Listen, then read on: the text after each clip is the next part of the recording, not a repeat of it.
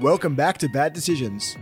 Is it back? Maybe just welcome to Bad Decisions. Either way, I'm your host, Dan Monheit, co founder of Hard Hat, and we are here to tackle your weird and wonderful questions about human behavior. Today's question comes to us from Katrina from East Gardens. So I was out for dinner with some friends last night, and a few of us had alterations to our order. One of us has no dairy, another one got extra cheese, um, and then there's a vegetarian. And I noticed that the waiter didn't jot anything down.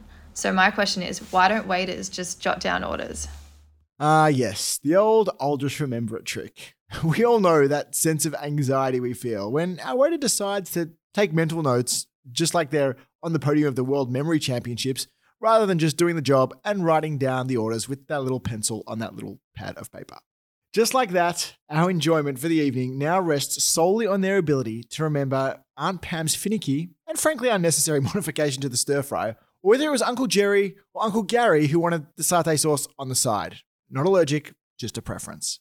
I hear you, Katrina. I mean, why show off? Surely it is in everybody's best interest to just go with old faithful pen and paper, maybe an iPad. Hell, you could use a, a tablet and a chisel for all I care. Just please write it down, right? But what if we're wrong? What if waiters aren't trying to impress us at all? You know what? If you have ever found yourself distracted in a uh, intimate moment because you're left washing in the machine, then listen on. Or don't. This bias actually works either way. Because we are talking about the Zeigarnik effect. The Zeigarnik effect describes how we remember incomplete, interrupted, or unresolved tasks more easily than those we finished.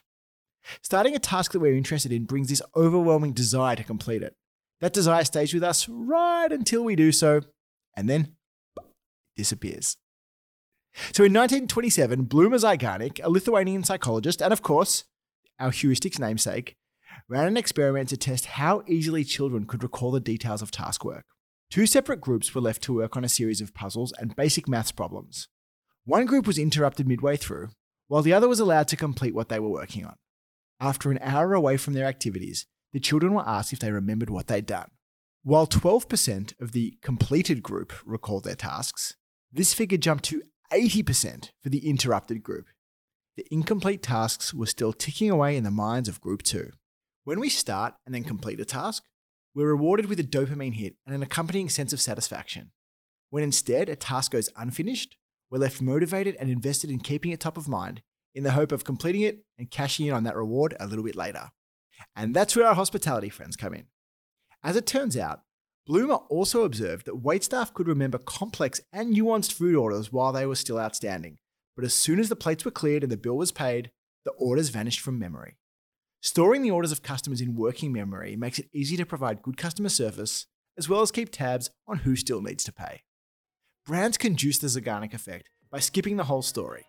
Instead, consider providing just enough to hook your audience, safe in the knowledge that you'll come back and close the loop down the track. Think cryptic headlines, incomplete catchphrases, or ending it all with a. See what I did there? All right, Katrina, I hope that answers your question on why waiters don't just write down your order. But between you and I, I also think they're just trying to show off a little bit. If you are not Katrina, but have also observed a weird or wonderful human behavior that you would like me to get to the bottom of, shoot it through to me. You can get me on email at askdan at hardhat.com.au or all over the internet at, at. Catch you next time.